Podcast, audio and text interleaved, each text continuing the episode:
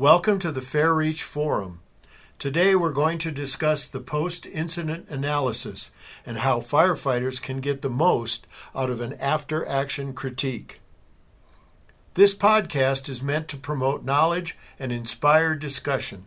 As firefighters in a new world, you need to understand your role and the responsibility it carries for you, your fellow firefighter, and the community you serve. Whether it is an opinion about training, tactical assignments, station conditions, or simply getting along with others, you need an informed point of view. This is Fair Reach Forum. One of the most important areas of personal development for any firefighter is participation in the after-action critique. Regardless of the success or challenges encountered in an emergency, effectively illuminating its resolution is a giant step in advancing policy and procedures, training and education, and the real meaning of teamwork and collective accomplishment. Exactly what you and your department determine is the best way to conduct such an analysis can mean the difference between a progressive, proactive experience and one that flounders in second guesses and finger-pointing. The following basic principles of a successful critique will go a long way in formulating a productive and successful process. Selecting the right facilitator for a critique is critical to its overall success. The person selected should be experienced, objective for the particular incident to be reviewed, and democratic in their approach to discussion. A good critique officer is one who can create the scene, weather, incident environment, equipment configuration, and general assignments.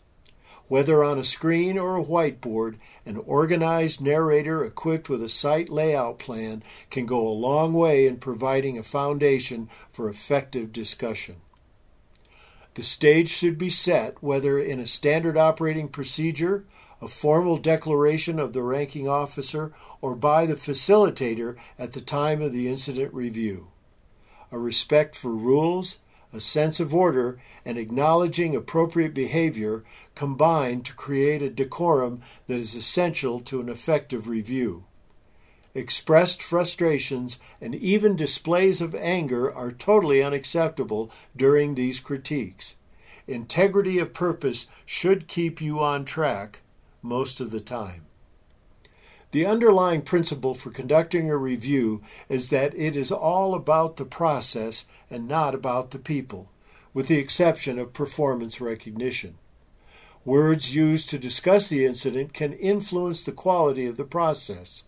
When analyzing an incident, use terms like challenges instead of problems, lessons learned rather than mistakes made, and always remember that critique is not another word for criticism. Instead of berating a crew for losing an exposure, a discussion of the challenges faced defending the adjacent building will lead to an open learning environment and further discussion. As a result, your training officer and possibly your S O P committee may revisit the concept of close proximity exposure protection. We obsess about every emergency response. It's in our nature. Second-guessing, what-ifs, and an eclectic group of theories permeate every back bay and kitchen table discussion for days after a high-energy incident response, and for good reason. Learning from our experiences is a critical component to how firefighters make themselves, their teammates, and their department better. Taking this one step further requires that if you have something to say, you have an obligation to contribute in a critique. As a firefighter adding to a critique, you must be aware of the format and speak when it is appropriate. Be objective and limit your point of view to what you know while acknowledging your biases. Clarify misconceptions, describe changing environments, and create a measurable view of the work that was accomplished. Explain what you experienced and how it added to or subtracted from the tactical objective you were assigned. Asking about how your tactical involvement related to the overall strategy is a valid question. Officers, too, have a role in promoting an open atmosphere of acceptance and discussion during any critique. There are several questions officers must ask during an after-incident critique. Was the action plan followed, and why or why not? Were there gaps in the tactics, and did they affect the strategic progression of the response? Were there enough resources, and were they the correct ones for the tasks? Could anything have been done differently? Was any action seen as unsafe? What have we learned, and what needs to change?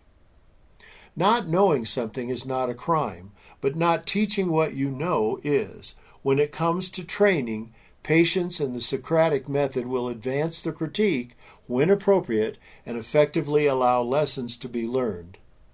The rule here is to be careful not to get bogged down in teachable moments.